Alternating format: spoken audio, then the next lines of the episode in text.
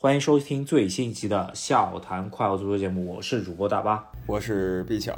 这期节目呢，稍微聊一聊欧冠8强战的这第一回合的4场比赛吧。我觉得先从今天刚踢完的这2场开始聊。皇马在主场伯纳乌对阵切尔西，这场比赛的首发阵容出来以后，我觉得皇马这边没太多疑问吧。那个切尔西这边确实还是给了一点惊喜啊。首先兰帕德在周末的联赛中间上了4后卫，然后藏了一个说暗器吧，一个就是坎特，还有一个就是迪亚哥席尔瓦，变阵3中卫。变成一个3-5-2这个确实我没有想到，因为弟媳复出这个事儿好像之前也没太多报道。我以为能够止住颓势，其实踢的还不错，说实话，如果不是下半场红牌再丢一个的话，我觉得1-0，你说如果说赛前让我说在伯纳乌1-0，真是全身而退了，是吧？对，我觉得从预测来看，一边倒吧，大家都是倾向皇马取胜了。之前看了一下，差不多70%球迷认为是皇马取胜了，那切尔西取胜的球迷认为很少，甚至说打平的，都比认为切尔西能赢的多一些。所以说总体大家看好皇马占优势，然后切尔西算是强阵出击了，正如大巴说的，提亚戈席尔瓦、坎特跟狼队的联赛都没上，然后现在回到阵中，然后前场呢，一个是熟悉西甲的菲利克斯，还有一个是也是很灵动的斯特林嘛，2个灵动球员坐镇前场，不过2个人其实没什么作为吧。菲利克斯呢，在开场的时候应该是切尔西压了一下，感觉如果菲利克斯那个机会能打进的话，那切尔西就完成自己这场任务了。但没有打进以后呢，节奏就来到皇马这边。我觉得真是在伯纳乌的这么一个魔鬼客场，你如果真的浪费机会，像菲利克斯这么浪费的话，可能也就2次机会吧。然后你这么好的一次绝佳机会，没有往后卫身后抹嘛，就是继续往外围带，那后卫追上来以后就没戏了。而且他的身板肯定也没有米利唐什么这些可以抹不进去嘛，那就只能稍微靠节奏晃一下，其实这角度就很小了。只能说吧，这一场比赛真是完败于皇家马德里，如果不是凯帕发挥不错的话，或者说后防线在库库雷亚上场之前发挥不错的话，真是有可能会3-0吧。3-0的话就跟昨天拜仁一样了，基本上就没希望了。那现在还有10%的希望，就起码还留了一个小苗头，是吧？但是基本上也已经歇菜了。为什么呢？因为切尔西很注重的2条边路齐尔维尔这场吃了红牌之后，那下一场基本上左路就废了。那你在皇马的左路又把切尔西的右路压得这么紧的情况下，我觉得基本上没太大希望了。那如果说回头来看的话，这场比赛的首发阵容我觉得可能会做一个调整，就是说菲利克斯和斯特林我可能会用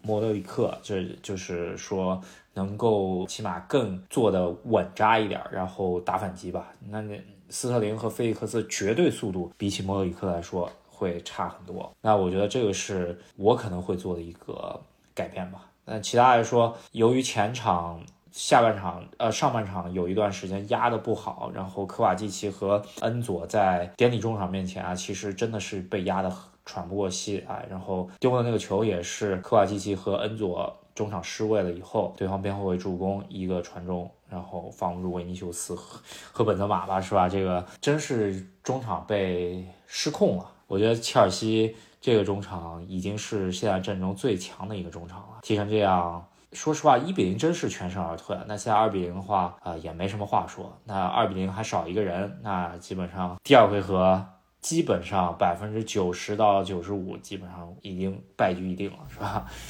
下一回合唯一的机会就是跟这场一样吧，这场就是开场一个先机，能抢到的话皆大欢喜了。那下一场也是一样的，开场一个先机，然后争取中场再搅一个2-0，也是2-0进加时，这就是说切尔西从战略上下一场的机会了。但是你说安切洛蒂会想不到他这一招吗？他下一场肯定也是先死防，你一上来借着主场优势冲那一波，所以说皇马呢一只脚又是进4强了，这问题不大。而且中场对决差距确实明显，不管说是16-8的时候皇马踢利物浦，还是说现在皇马踢切尔西，这2个英超球队中场都被压制得很惨。可能还有一个调整，我就觉得是科瓦基奇或者恩佐换之前在中场扫荡还不错的扎卡里亚这个，但是由于要攻守平衡一点嘛，兰帕德还是想要偷鸡嘛，就看中的是恩佐的调度和科瓦基奇的向前嘛，但是说实话挺灾难的，科瓦基奇更灾难一些，恩佐说实话好多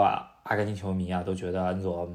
是因为队友菜嘛，但是这场比赛这个失误实在是太多了，没有表现好。我觉得就整个阵容中间啊，唯一能在皇马这支球队中间踢上首发主力的可能就坎特一人吧，其他真的乏善可陈，可能詹姆斯稍微再好点，但是今天詹姆斯也被维尼修斯打爆了，佛法纳和詹姆斯两个人被维尼修斯摁着打，真的没话说，这个确实个人能力强。然后再加库里巴里去撵那个罗德里戈那一下有点老态龙钟啊，这个如果是5年前的库里巴里应该不至于这么老态龙钟啊，是吧？然后把自己腹股沟给拉了，然后换上库库雷亚就送了，我觉得库库雷亚上场基本上就减1了，是吧？他没有这中后卫的实力嘛，对吧？但你再一想，库里巴里还是切尔西新援呢，对吧？这伯利不知道怎么想的，一个新援30过了的意甲中后卫，直接给了一个巨长无比的合同啊，这个有待商榷。所以从这第一个赛季来看呢，这个局势已经不妙了，就是他的发展曲线已经不妙了，他已经是往一个下坡走的路线了。他第二春啊，不知道存不存在。特别库里巴利感觉他在中卫的时候啊，更多的是靠爆发力和个人能力多一些嘛。相对来说指挥能力加上站位能力啊，可能还是不是他的强项吧，跟地席不太一样。所以说这个看一下吧，一个中后卫需要赛季全勤的要求会比较高一些。那库里巴利虽然他健康情况下状态还不错，那他像他这样子老是缺阵的话，跟佛法纳其实异曲同工嘛。佛法纳是属于病秧子，他老是不是说场上出错，就是没有这种很好的一直出场的这么一个状态，那就不太行了。跟坎特也很像，其实你这中后场老是不能够一个赛季这么搭档踢个30-40场球的话，那一个球队就不太行了。然后加上伯利引进的这些球员吧，恩佐说实话不能说是表现很差，但是你要说亮点那也不至于，是吧？只能说中规中矩，但是有时候还是有小失误，然后经验也欠缺，肯定是不值1.2亿这么一个数字，对吧？这有一说一了。然后再加上菲利克斯和斯特林都踢的真的乏善可陈，说实话都比自己在原来球队的状态都掉了，是吧？只能说一个团队当大家状态都不好的情况下，就没有一个人说得过去，是吧？我觉得真的伯利买的这些人里头，刚刚都点了一圈了，没有一个真正能够打出身价，特别像库库雷亚5000多万买过来，我可能就真的属于是漏斗型的中卫吧，是吧？在左边可能稍微还行一点，但是助攻也是很差。所以说伯利的这个赛季的所有可能6亿花下去了，真没有一个能够见得响的，是吧？穆德里克都没法上场，这真的非常夸张，是吧？嗯，是。所以说切尔西这赛季结束了，这赛季真的结束了，最后几场英超练兵，然后跟皇马这一场一线生机，这就是说他没有官方宣布结束的唯一一场球吧。下周跟皇家马德里还有这么一点点搏一把机会，但是咱说真的，从大局来看，这机会微乎其微，有的话是一场奇迹。只能说啊，伯利 RNM 那个退钱，是吧？然后看谁让你来瞎搅和，然后赶紧找个好教练，好好寄钱让他开始带吧，然后着眼下赛季吧，然后把自己该卖的人赶紧卖了点，然后再补一个中锋一个后腰吧。就我觉得这个就是首当其冲的一些问题。然后伯利居然赛前啊，据说是跟佛罗伦蒂诺吃饭了，接受天空体育采访说切尔西3-0完胜，这真笑掉大牙。确实大哥是真的也混了足球圈8个月了吧，长进很小，张嘴还都是那一套没谱的，是吧？应该稍微学一学，也不至于说这种话。但是可能这就是美国老板这一挂人普遍自信吧。这场比赛真是把我看得挺郁闷的。安切洛蒂用兵也挺神啊，稍微说一嘴皇马，阿森西奥换上来就进球，也真是特别无语吧。然后后面都有点鸣金收兵的意思了，就是塞尔略斯加吕迪格加楚阿梅尼换上来就不想把切尔西往死里整了，是吧？是这意思。意思啊，就是安切洛蒂还有分寸，所以他现在没把切尔西往死里推，就不像说昨天曼城跟拜仁那样嘛，就继续扩大比分，所以他还是觉得去客场还是稳的。如果说他觉得去客场虚的话，他可能就是再打一个是非常有可能的，他心里是有谱，下一场去切尔西那边可能0-0这样的就结束了，或者1-1就结束了，然后他就稳中求胜进4强完事儿。然后聊一下今天另外一场米兰对那不勒斯，又是一个小冷。那米兰在自己的主场不只是全身而退了，而且是居然占到了优势，再加上那不勒斯这个后腰啊吃了2张红牌下一场停赛了，这个我觉得对那不勒斯非常伤。首先他的中锋奥斯梅恩就没上是吧，这个就已经很伤了，下一场还没有后腰就有点散架的意思了是吧，少了2个绝对核心。然后下一我觉得就是这一周4场第一回合踢完以后啊，就是下一周还哪一场球有悬念呢，也就看看这场就那不勒斯少了一个中场核心，少了一个前场核心以后能不能反扑米兰。毕竟说那不勒斯在联赛中刚被米兰打爆嘛是吧，我们还给他找借口呢，说他是隐藏自己的真实牌面，就没想到欧冠又败北了。但是欧冠败的还不算严重是吧，回到马拉多纳体育场，如果能快速的压住米兰，然后连续进球的话，他还是能出现的。但是没想到的就是米兰给了一个小小的惊喜，于是乎半决赛可能会出现米兰德比了。对，整场比赛那不勒斯压着米兰干吧，那米兰靠一个反击进球，真是战术得当，我觉得。说实话真是战术得当那不勒斯整个赛季的进攻实力非常强，真的奥斯梅恩真的是非常关键的一个人物，没有奥斯梅恩确实不行。而且从今年的欧冠这4场对决来看的话，使用中锋的球队全部获胜了，这个也是有一定道理的，说明这个中锋的时代在回流是吧。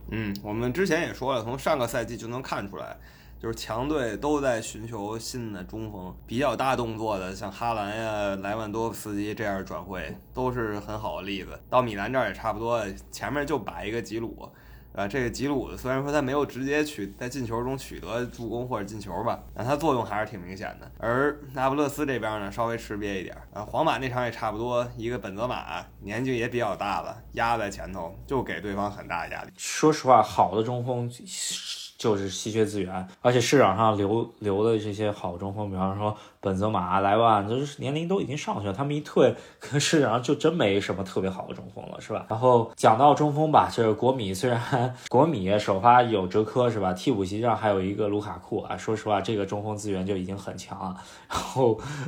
整场比赛吧，本菲卡是绝对的优势啊，这个真不夸张的说，虽然这比分是一个2-0完胜，但是如果看过比赛的朋友都知道，这本菲卡是压着国际米兰喘不过气啊。如果不是说本菲卡少一个中锋啊，他因为首发拉莫斯不算绝对意义上的中锋，那绝对本菲卡应该是能够完胜国米的。然后打不进去以后，国米打反击，然后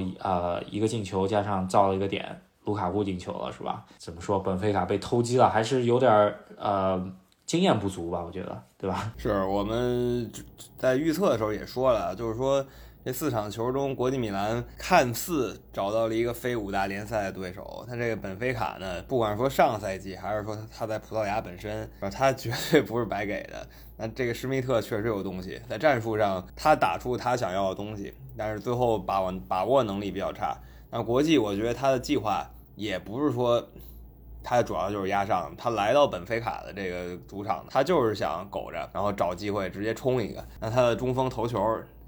不是中锋了，他的头球啊效果是很高的。然后接下来是卢卡库，不过卢卡库那个是点球了，咱们可以另说，不是说他作为中锋直接体现他的作用。昨天的焦点战役吧，应该是好多人都说是决赛提前上演，2个最强的对手互相之间的一场火星撞地球的比赛。我觉得上半场来说确实是这样子一个对抗吧，上半场可以说是对抗最激烈、水平最高的一个半场。这4场球里头，一脚神仙球吧，这个确实罗德里这一脚球甚至让我看到罗本的身影，是吧？这一脚球确实有点东西，因为他是一个右脚拳手，当时其实解说就说了，罗德里右脚拳手，左脚兜出一个世界波，是吧？所以这球是可以载入欧冠历史的一个东西，也是有罗本那个感觉，内切进去直接打了，比罗本的经典动作还要漂亮一些，毕竟他打了一个高位。好多拜仁球迷啊，主要不是说上半场被世界波进了一个，这个也确实没脾气。主要是说图赫尔在上半场明显已经把自己进攻上面打得乏善可陈的一套东西完全没有改变，然后到下半场乌帕与卡诺彻底爆表，是吧？这个我觉得乌帕与卡诺可能啊，如果说是昨天比赛完了以后心态不太好啊，可能就直接宣布退役了，是吧？是精神走私厉害。就第二个进球他的责任可以说90%责任就是他的，瞎往前带，对方直接往上一抢给他抢下来，这就直接面对你大门了，然后就是丢球。然后接下来第三球呢也得赖他吧，说实在的，因为就他离哈兰最近，然后哈兰其实是没人防在那个情况下，如果他跟得紧一点的话，他最起码应该上去对抗一下哈兰，但是在哈兰拿到球的时候呢，门口是一个开阔地啊。那以现在哈兰德这个状态，打破了很多记录这个状态，那3-0就真的是所有人都能想到的。是现在来看的话，这个拜仁和曼城这个对抗，你回到安联要3个球也基本上是没太大悬念了，是吧？除非有奇迹发生啊，真的需要像去年切尔西对皇马那种奇迹才能够把拜仁拉回到平行线上面，然后才进入加时，是吧？我觉得图赫尔问题太大了，就是确实是一开始第一场比较顺风顺水啊，可能没有遇到真正的强敌，第二场就有点问题，第三场又换了一个阵容，没有中锋的这么一套前场阵容，对曼城的这个瓜迪奥拉新开发一个战术啊，就是4个中后卫加上一个后腰，这个战术真的也是我觉得是新的一个存在，斯通斯如鱼得水，加上格拉利什，是吧？应该是瓜迪奥拉新研发的这么一个科研，是吧？对，如果你只看啊他这个阵型的话，那他就是一个怎么说呢，是一个3-2-4-1，这也不是很常见，说实在。但你一看人员搭档呢，就是中后卫3个人，这没问题。然后双后腰里，其中的斯通斯是中后卫出来的，你可以理解成他客串的后腰吧。他在这个位置上踢得非常爽，他两边路其实值得一说啊。像格拉利什和右边那个席尔瓦呢，在咱们大多数人眼中都是这么一个边锋的角色，但他现在把这2个人打造成了一个满场就是整条边路一条龙服务。格拉利什呢，就有了这个踢法以后，咱可以说他是一个左路天尊了，最起码最近几周是这么一个表现。然后图赫尔可能真是没遇过这种踢法吧，还是一个比较传统的4-2-3-1啊。这个特别是前场这4人，穆夏拉、萨内、科曼、格纳布里都没有配合起来，加上自己比较毒嘛，萨内下半场上来射了几脚门，说实话都是隔靴搔痒啊，没有说真正打穿曼城的。真的对于他这个防守体系他不是那么适合吧，可能这个防守体系需要有个中锋在前面顶着，然后对方中后卫不能上来吧，这是我的一个看法。那现在就是他无限想念之前的莱万，和甚至来说你舒波莫廷在可能都会好一些，是吧？就能冲一下格拉布里，他实在还是灵动型的前场啊，跟此时足坛走的这个大趋势还是有悖的。那图赫尔非常不顺，上任了10天吧，3线出局2线，德国杯是真的他的原因，就是他难辞其咎。欧冠呢，咱虽然不能说他已经出现了，但是9-5是出现了。你说谁是？因为曼城是从来不大比分，想拿下曼城就是1-0，立刻就差不多了。你说4-0横扫，没见过瓜迪奥拉球队没有，就几乎没见过大比分输球的时候，因为他很会在后面苟着，他苟着的时候你怎么拿球啊？他传来传去的，你怎么可能打出一大比分呢？我觉得拜仁是希望最渺茫，第2是切尔西，第3可能真是本菲卡，然后第4才是那不勒斯，是吧？这是我的看法。不管怎么样，4场球全部以决出的胜负啊。那我的看法，我觉得3场可能不会逆转，有1场会逆转，那就看一下到底逆转程度多大了，是吧？按照我刚刚说的难度来排列。所以下一周就如果说4个比赛看哪场的话，我肯定是看意甲内战，就是那不勒斯在马拉多纳体育场对 AC 米兰。就这场悬念还有些。国际那场悬念有一丁点儿，你车那场有一丁点儿，拜仁这场可以说没悬念了。是啊，那咱们来看一下吧，比较期待一下。那现在来看的话，曼城拿下第一场3-0以后，可以全面争夺英超了，是吧？就是这一条线基本上已经收入囊中了，是吧？嗯，是，而且他不爱换人嘛。对，面对拜仁这么强大的对手啊，他换了一个人，其实有点羞辱对手的意思，只是把进攻核心德布劳内换下了，那意思就是很明显了，我可以在这儿收了，我的组织者，我前场头脑下了，然后又换了一个阿尔瓦雷斯，我们打一个双前锋，一个高个儿加一个快的。对，那现在其实这个第二回合马上就来，下一周就踢了，那我觉得很快咱们就可以看一下这个到底能不能有逆转了。说实话，你换一个场地再来一下，这个状态真的需要教练好好调试一下。我觉得现在来看呢，兰帕德应该是没有这个能力，所以说切尔西也是基本上已经结束了。好吧，我觉得这个欧冠看上去啊，真的就是如果没太大变数的话，居然出现米兰德比啊，那真的非常有意思，是吧？嗯，这是万万没有料到的。现在说这个呢稍微早一点，刚才说了那不勒斯还有一些机会，但如果就是按照这个情节发展下去啊，就那不勒斯少了大将嘛，两个大将，他如果没在主场翻盘的话，米兰德比的欧冠查了一下呢，04年到05年这是有米兰德比的在欧冠，那个时候我还是一个无法看直播的年龄，那时候直播都是半夜嘛，所以印象就很浅。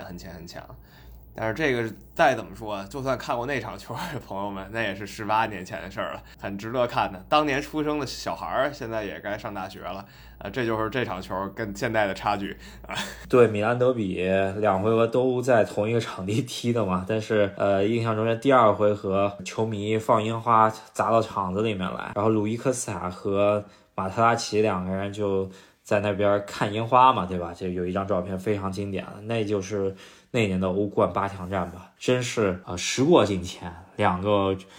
非常有意外的，而且是怎么说有一点冷门性质，如果在一个欧冠淘汰赛再遇上的话，那真是非常传奇的一年了，是吧？其实我们又简单看一下，20年前呢两队也是淘汰赛遇上了，而且还是半决赛。那如果说米兰和国际都顺利晋级的话，那就是20年后的重演。当时呢03年也是在我真正看球之前了，所以没有印象，所以是米兰和国际双方啊两场下来都是平局，最后米兰是客场进球，因为1-1嘛，然后晋级决赛。好吧，那今年的欧冠有那么一点回到过去的意思，现在真是可以说都是拿过欧冠了，除了曼城这个会不会兴亡当立啊，是吧？这个也值得一看，因为确实今年综合实力上来说，曼城是第一的，是吧？本来以为图赫尔能够靠自己的战术运用得当去挑战一下曼城啊，但是第一回合下来已经结束了，是吧？然后也是打了我们一下脸吧，我们认为图赫尔是能够去抑制瓜迪奥拉的，没想到第一回合已经失去了悬念。奈何于帕梅凯诺这个发挥太差，如果只是一个2-0，我都不会说已经完全失去悬念。3-0的话，真是太高难度了。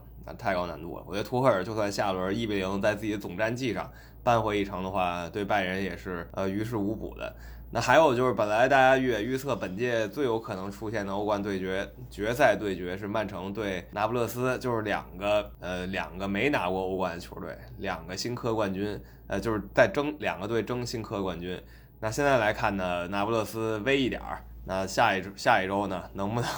立住了，就看他们能不能回主场拿下米兰了。好，那这一期就快速聊了4场比赛，分析了一下形势。那希望大家也是多点赞、多转发、多评论。好，那喜欢我们节目的朋友，别忘了在喜马拉雅还有微信公众号上支持一下我们，和我们一起讨论，支持赫斯基大帝。那我们这期先到这里，下期再见。拜拜。